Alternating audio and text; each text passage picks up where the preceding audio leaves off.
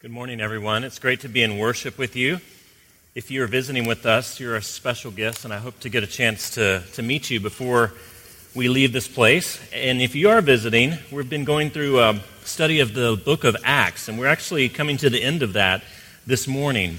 And um, it's my fault, but I didn't print the whole uh, section for our teaching this morning. So I'm going to read a little bit of head ahead, and then you can pick up in your bulletins under our New Testament reading.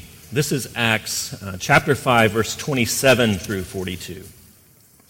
The apostles were brought in and made to appear before the Sanhedrin to be questioned by the high priest. We gave you strict orders not to teach in this name, he said, yet you have filled Jerusalem with your teaching and are determined to make us guilty of this man's blood. Peter and the other apostles replied, We must obey God rather than human beings. The God of our ancestors raised Jesus from the dead, whom you killed by hanging him on a cross. God exalted him to his own right hand as Prince and Savior, that he might bring Israel to repentance and forgive their sins.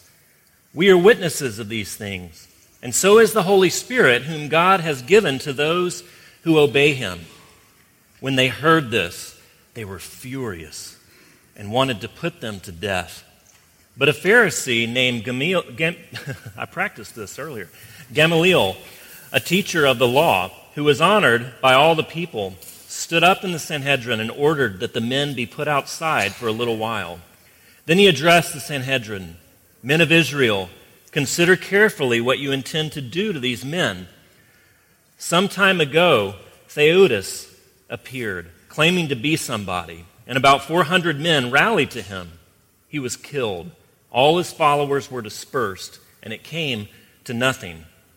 After him, Judas the Galilean appeared in the days of the census and led a band of people in revolt. He too was killed, and all his followers were scattered.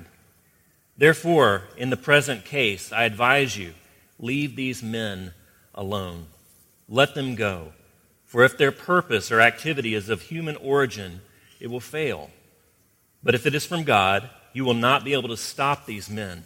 You will only find yourselves fighting against God. His speech persuaded them. They called the apostles in and had them flogged. Then they ordered them not to speak in the name of Jesus and let them go. The apostles left the Sanhedrin rejoicing because they had been counted worthy of suffering disgrace for the name. Day after day in the temple courts and from house to house, they never stopped teaching and proclaiming the good news that Jesus is the Messiah. This is the word of the Lord. Let's pray together. Father, I pray that you would have your way with us, that you would let your word dwell in our hearts and our minds. Father, would you change us? Would you let us be those who are yours, the people that you have called us to be? And those of us here who are looking in from the outside, who don't yet consider themselves Christians, maybe we're skeptical, maybe we're dubious of these claims. And I pray that you would step into our doubts, into our skepticism, that you would meet us where we are Father, I pray that you would send Jesus yet again into our midst, that we would be privileged to have him minister to us. Holy Spirit, come and would you be present among us? We pray as we continue to worship, as we continue to study your word. I pray that you would change us, that you would be uplifted in our hearts. We pray in Jesus' name. Amen. Well, we're in the last week of the book of Acts. And for about half the time we've been looking at uh, the, the, the book of Acts, we've seen this explosive growth around the city of Jerusalem primarily. If you follow out through Acts, then you'll see it exploding out from there. And so we saw three or four weeks of this unhindered growth. People were becoming Christians, people were flooding into the church. And then the last few weeks, last week, the one previous, and now this week, we've seen persecution. We've seen the authorities institutionally try to eradicate Christianity. And we see that from this point, really for another 300 years in church history until Constantine legitimates Christianity across the empire, we see these systematic institutional persecutions, executions, floggings, and we see Christians dying. And while they die, we see the church continue to explode, continue to expand. And we see that persecution and church growth go hand in hand. And we see these Christians, and this is up for no debate. What we see in the early church is Christians dying well. That one of the things that compelled people to come into the church to consider Christianity was that they saw these people being flogged, being beaten, and dying, and doing so forgiving their tormentors, doing so forgiving their persecutors. And they said, There's something there. There's something unique there, and I want to investigate it. Tertullian was one of the ancient church followers, and he says, We multiply, that is the church, whenever we are mown down by you. The blood of Christians is seed. The blood of Christians is the seed of the growth of the church. That's either very heroic or just outright crazy. What could compel people like Tertullian, people like Peter, the early apostles, to give praise to God as they're mown down? In those days, people were bred to be heroes. In the, in the Greco Roman world, being a hero was of great importance. And everyone strived to fight in a military campaign, to follow the models of Hercules and Achilles and Heracles. These people who were more than human, but less than a god. But who are these apostles? Who are these who were dragged before the Sanhedrin? They were people like you and me. Many of them were very uneducated. They were unsophisticated. They were just day laborers that had met Jesus. And he had upended their lives and made them into heroes, made them courageous. What did they possess that made them able to defy those that held the power, the keys of life and death over them? What did they have? Where did it come from? And how do you and I get it? Three points. What did the apostles have? First of all. The Sanhedrin held sway over their future, their very lives. In verse 33, we know that Peter and the apostles knew that they could die. The council was furious, which is this really illustrative word, which, which basically means they were coming apart at the seams with anger. That anger controlled them, that anger and hatred held sway over them and they would do anything to eradicate this movement and these people before them. They wanted to put them to death. And what do the apostles say? Verse 29 We must obey God rather than man. We must obey God rather than you. They were principled in the face of danger. Maybe they were afraid. They're human after all, but it didn't control them, it didn't hold sway over them. The council held sway over their lives, but something else held sway over the apostles' heart and will. They placed a higher value on some ideal, on some goal. They placed more value on that than they did their own lives. What do we call this? We call this courage. We call people like this heroes. Now, we have two problems relating to this episode relating to these people as heroes. One of them is cultural, one of them is personal. Culturally, we have a problem relating to martyrs or people who are even willing to be martyrs. In our day, they're called fanatics. They're called fundamentalists. They're the people that fly planes in the buildings. We have a very difficult time relating to martyrs or people who want to be martyrs because nothing is worth dying for anymore. So we have a problem with heroes. Our heroes today are anti heroes. Maybe you've seen the new Superman movie that came out this week. And I've been wondering how it's going to do. Apparently, the reports are that its box office is pretty good. But I wondered how it was going to fare because other superhero movies recently have been updated to be much more dark, much more anti heroes. Think about Batman, The Dark Knight. Think about Wolverine. Think about Iron Man. These are complicated characters that all have a dark side. These are the people that we relate to. These are the people that we now cheer on. People didn't relate to the Captain America movie a few years back because he was such a patriot.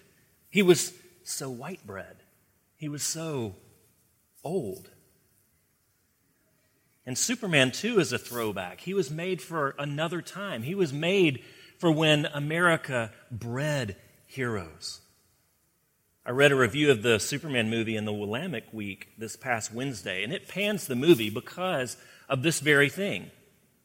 The writer talks about how our image of the superhero has changed and that super, Superman is now a complete anachronism. He says the times have changed, but old Supes stayed the same, fighting for truth, justice, and the American way, even as those definitions blurred, warped, and finally lost meaning. Comic book fans have decried superheroism's founding father as a crusty anachronism for over two decades now, but it doesn't take a geek scholar to recognize that an invincible, morally superior starman isn't going to fly in an age when all heroes are anti heroes. There's a reason the Superman mythos has been revisited on film only one other time since 1987. And it's the same reason that people fall asleep in church. Flawlessness is boring. The earnestness, the, the moral clarity of Clark Kent, of Superman, doesn't play well in our very ironic, very cynical age. The late novelist David Foster Wallace, who I've happened to have been quoting a lot lately, he talks about this loss of sincerity, this loss of earnestness, and its replacement by irony and cynicism. And he says that irony isn't wholly without value, but it can't be a primary value. Irony, entertaining as it is, he says, serves an exclusively negative function. It's critical and destructive. It's a ground clearing. But irony is singularly unuseful when it comes to, de- to constructing anything to replace the hypocrisies that it debunks. Seeing good and evil, seeing heroes and villains in very black and white, very binary ways, does tend to flatten out people, to put them in boxes, and it can be a pretext for abuse, for prejudice, for oppression. But if you're ironic all the way down, Wallace says, then how can you stand against and redeem injustice? We need heroes in our day, in a day where we cheer and root for anti heroes. We need heroes with moral clarity, heroes who can stand against injustice, but who won't be used to flatten out people, to diminish them. We have a trouble, we have a problem relating to heroes because of the culture that we live in, that we swim in, but also personally. Because most of us in this room probably won't stand before a tribunal like this. It's totally foreign to our everyday experience. It's like reading the Odyssey. It's very interesting, it's literarily compelling, but it doesn't prompt us to much life change because it seems so foreign, so far out of our everyday experience. And so, what we need to do, what you and I need to do in a place like Portland, is to understand an everyday heroism that doesn't involve staring down a firing squad, squad or falling on a grenade. I know most of you, and I know a lot of your stories, and I hear the incredible everyday obstacles that you face with extraordinary courage. And this should in no way diminish the spectacular acts of valor of Christian martyrs in the past or present or future. Those who are willing to risk life and limb in a literal sense. But I'd submit to you that there are challenges that you and I face on a da- daily basis that are just as difficult. Everyday faithfulness over the course of decades is outrageously heroic. It takes tremendous courage to face up to and own and deal with our own demons, our own past, our own scars. It takes tremendous courage to make changes in the areas that you've so habituated that they've become almost second nature to you and yet are destroying you from the inside out. It takes tremendous courage and heroism to parent a child with developmental difficulties or to keep on loving a defiant teenager. It takes great strength for some of us who are wrestling with depression or social anxiety. It's an act of pure heroism just to get out of bed and show up for worship or to show up at your community group and say, I'm here and I need you. It takes courage to be a neighbor, a friend, a spouse, a parent, and to do so day in and day out without vacation, without rest for the rest of your life. To keep living intentionally and lovingly towards those people to, for decades on end is courageous. You may never have to stand trial before a tribunal like this, before the Sanhedrin, but you're making decisions. You're faced every day with the decision of will I obey? Will I give sway to God and His word in my life, or will I give sway to that which everyone else is telling me? Will I listen to the voices of my past and my sin, or the voice of Jesus, which says, You're lovely and perfect? Will you let the current conflict with your child or with your parents to define your well being? Or will you be defined by the fact that Jesus went to the cross and was resurrected for you? Each of these everyday decisions take courage because you have to give sway to one or the other. And one is difficult and one is not. The Sanhedrin held sway over the apostles' life, but something else held sway over their will, over their perspective. And their courage, their heroism, was grounded in the promises and the presence and the previous works of God. And you can have it too. In fact, you desperately need it, whether you know it or not. That's what courage, heroism is. But what's the source? Where did they get their courage? Where do these uneducated, unsophisticated, normal people like you and I get the heroism to stand before the Sanhedrin and profess Jesus no matter the cost? Where, did it, where does it come from? So they say, We must obey God rather than men. Line in the sand, statement of ethical conviction. But why?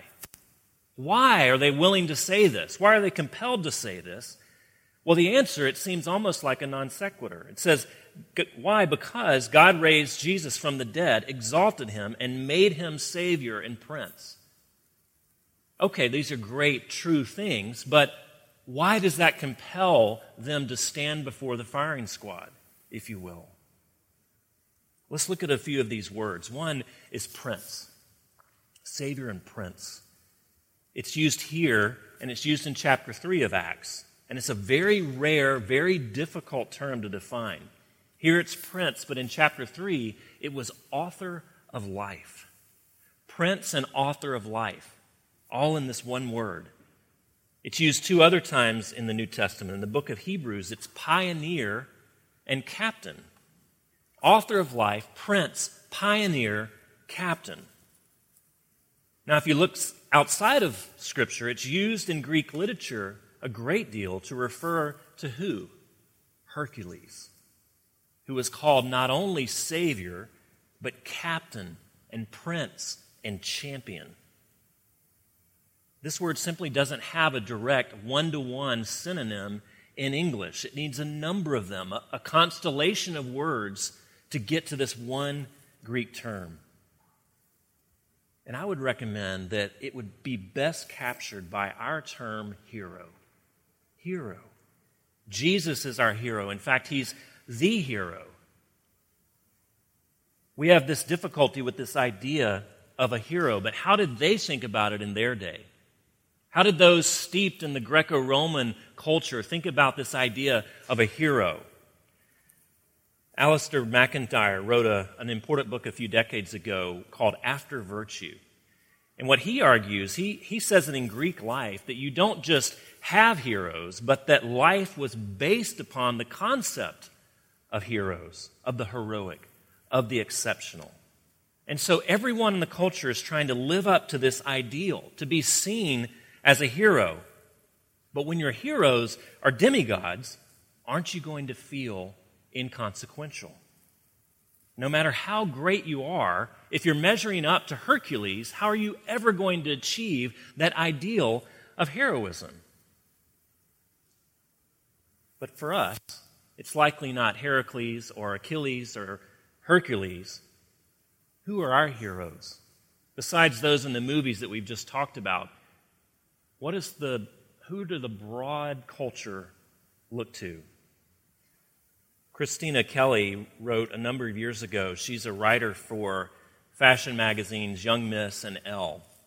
And she wrestles with the very thing that her career is based upon introducing young girls to the celebrity culture. And she says, Why do we crave celebrities? Here's my theory to be human is to feel inconsequential. So we worship celebrities and we seek to look like them. All the great things that they have done, we identify with in order to escape our own inconsequential lives. But it's so dumb. With this stream of perfectly airbrushed, implanted liposuction stars, you would have to be an absolute powerhouse of self esteem already not to feel totally inferior before them. Do you see what she's getting at? It's exactly the same thing in the Greco Roman culture measuring themselves against these great heroes, these demigods. We don't have demigods, we have celebrities. But the effect is the same. So we worship them, she says, because we feel inconsequential.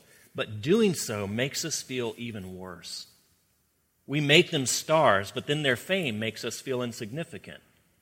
But the second reason is that we, ad- that we adore celebrities, is that our society is not as religious as it once was.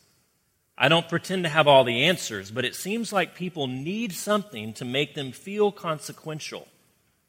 Celebrity worship is a warped and unfulfilling substitute for religion. Peter is evoking for us this sense. Luke is evoking for us this sense that we need someone to worship. We need heroes. And who is, who is the apostles' hero? Why do they stand before the Sanhedrin with courage? God raised Jesus from the dead, exalted him, and made him Savior and Prince. We absolutely need someone greater than us. But if it's a celebrity, if it's a sports hero, if it's a demigod, if it's even a genuinely great person who we admire, if we don't just model ourselves, but we actually compare ourselves and always strive to live up, live up to that ideal, we'll be forever in jeopardy. In jeopardy of feeling inconsequential as we measure our lives against those people or those persons, those gods that we serve. But you see, here's the thing. And here's the unique thing about Jesus is that he's the one hero whose perfection doesn't leave you feeling inconsequential because he says he was perfect for you, that he went to the cross for you. That imbues us with this great sense of divinity that Jesus says, You are loved, you are made in God's image, and I will go to the cross, I will risk myself for you. You can't be left after you meet Jesus feeling inconsequential because look at what he has done. Look at the lengths to which he has gone. He says he was perfect for you.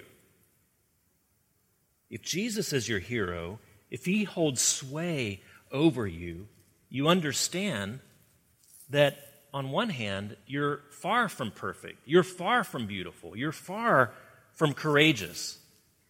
But in his death and in his resurrection, he's made you beautiful. He's made you courageous. He's made you perfect. And so you're not left feeling proud and self important because your weakness and your sin was so deep that you needed more than a role model. You needed more than someone just to emulate. You needed a rescuer. It was by his mercy that he restored and rescued you. So you can't be left feeling proud and self important, but at the same time, you're considered worthy of God's attention and care. The world's true hero loves and adores you. You see, he's the one hero who won't be used, can't be used to flatten people out and diminish them and think about them solely in binary ways, but at the same time gives us these great resources to see and address injustice, whether it's outside of us or inside of us. Peter says to the Sanhedrin, That hero, that person, Jesus, you killed him. You killed the hero of the world. He was standing before you and you rejected him. But God raised him from the dead, exalted him, and made him Savior and Prince. You see, friends, Jesus is not just one more hero to add to the pantheon.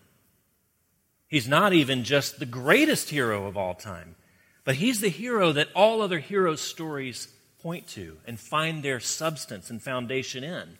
He's the reason that you and I dream about heroes and want to be a hero. Remember that term prince? That he's, he's savior and prince and captain? Remember the various terms? Captain, champion, also author of life. That all of life is built by him and created by him. The true hero has made you. That's why you dream about being a hero. He's the Lancelot, the King Arthur, the Aragorn, the ten Boom, the Oscar Schindler, these people that risk their lives. He's how we think of heroes. He's the one slaying the dragon, hiding Jews from the Nazis, giving up kingship for someone else. But what does he have that all of these others lack? He has the power to create life. He's the author of life. You and I dream about heroes. We seek to find heroes, even in broken places, because you were made to be one. You were made to be a hero. You and I love stories of heroes because we were created by the one who invented hero stories. We were made to be like him. We are made to stand before the tribunal in whatever shape it may take and say, Yes, Jesus is my Prince and Savior, whatever the cost. And with each little decision that you and I make to say verbally or behaviorally that Jesus is my Prince and Savior, you become more like the one that you were made to be. Whether it's standing before potential persecution or whether it's standing before your to do list on a given morning, saying that I will follow Jesus in these circumstances connects you more with your Savior and Prince. You become more like the person that the greatest hero ever was made you, that made you to be. There's a real hero who can make you heroic. And Jesus is the answer of what is the source what is heroism? What is courage? Who is the source? Jesus, the true hero. But then, how do you get it? How do you plug into that? I've, I've hinted at that already. But maybe this sounds great. Hey, I'd, I'd love that. I'd love more courage.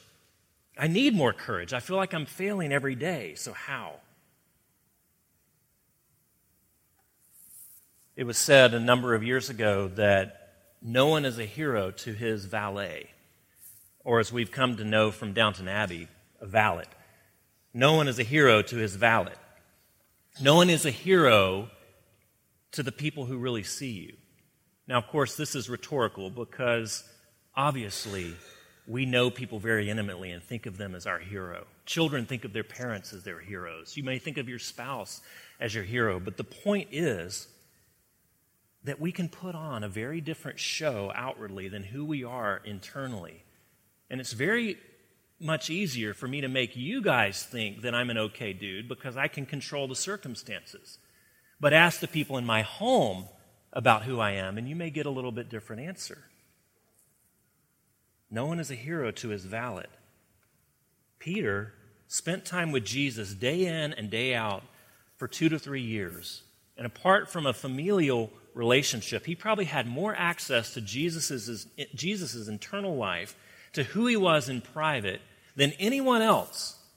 Two to three years walking with Jesus, learning from Jesus, sitting at his feet. He sees the real person and he's able to proclaim Jesus is the Savior and Prince of the world. There was complete consistency between Jesus' private and perfect or public persona. He's the one guy whose valets think he's a hero. Yet, how do those in power think about him? Cursed. Cursed. There's a passage in Paul's epistles where he talks about cursed is anyone who hangs upon a tree, picking up from this idea in Deuteronomy that these Sanhedrin council members would know very well. Cursed is anyone who hangs upon a tree. Cursed is anyone who hangs upon a cross. Jesus was anything but a hero to them. He was cursed. If you hang on a cross, you can't be a hero. If you hang on a cross, you can't be the Son of God or the Messiah, because anyone who hangs on a cross is cursed. You see, it's one thing for a hero to come crashing in and slay the dragon, it's another thing entirely to let the dragon slay you, even when you know you can defeat it. It's one thing to rush to everyone's rescue from the murderer. It's another thing to let the murderer do its worst to you, even though you know that you could defend yourself and defeat him. Jesus is weak when he could be strong. And friends, that's the ultimate hero. Where's the source? How do we connect with the source? How do we access that in our own lives? Well, for you to become a hero, to become courageous, you have to admit that you're a coward. You have to admit that you're afraid. You have to admit that you're weak. You have to admit that there's dragons standing in front of you, there's dragons residing inside of you, and you can't defeat them. Peter, again, standing before the Sanhedrin with utter courage. But what's his story? He's the one who caved. He's the one who spent years with Jesus being convinced that Jesus is Prince and Savior, and yet in the moment where it most mattered, he says, I don't know the man, and then runs away. It's Peter who's standing before the Sanhedrin and is saying, Come what may, Jesus is my Prince and Savior. This person who caved and ran now is courageous and a hero. Something's happened to Peter. He's been restored, he's been brought to repentance, he's been made new, he's been made courageous. It's not just that he steels himself and gets strong and finds courage within, it's that Jesus has put courage within. It's that Jesus has put repentance in his heart. What is repentance? It is saying once and for all that I cannot slay those dragons, that I would like to live life my way. I would like to have credit for slaying the dragon, but instead I can't. I'm a coward. And yet Jesus has come in and slayed the dragons on his behalf. Jesus has come in and rescued him from his own fallibility, his own sin, his own brokenness, his own hubris at saying, I can do this. I'm fine on my own. Peter sees that he's not, because given the chance, he'll run away from Jesus. Given the chance, he'll say, I don't know the man. But he's been brought to repentance. And friends, that's the key. Verse 31 because this hero, Jesus, brings sinners to repentance, or he brings repentance to sinners. He carries repentance to your life. So, even the, the very need, the very thing that you most need, in becoming a Christian, i.e., repentance, rejecting the trust of self and trusting in someone else. That's the key. Even in that, Jesus says, I will carry you over that gap. Even in that, Jesus is your hero because he grants repentance. It's not something that you have to develop and well up in yourself. You just have to say, Jesus, I can't. Jesus, I'm a coward. Jesus, I'm scared of what that might look like and what I might have to give up. Would you lift me up and carry me over the threshold? He brings courage to failures. And if you're going to be a hero, you got to do the first heroic act, which is to admit that you need to be rescued. Let's pray. Father, we are grateful for this time, and we are grateful that you are a hero who loves failures, that you're not going around looking for the strongest, best looking, perfect people, but you're looking for people who admit that they're not.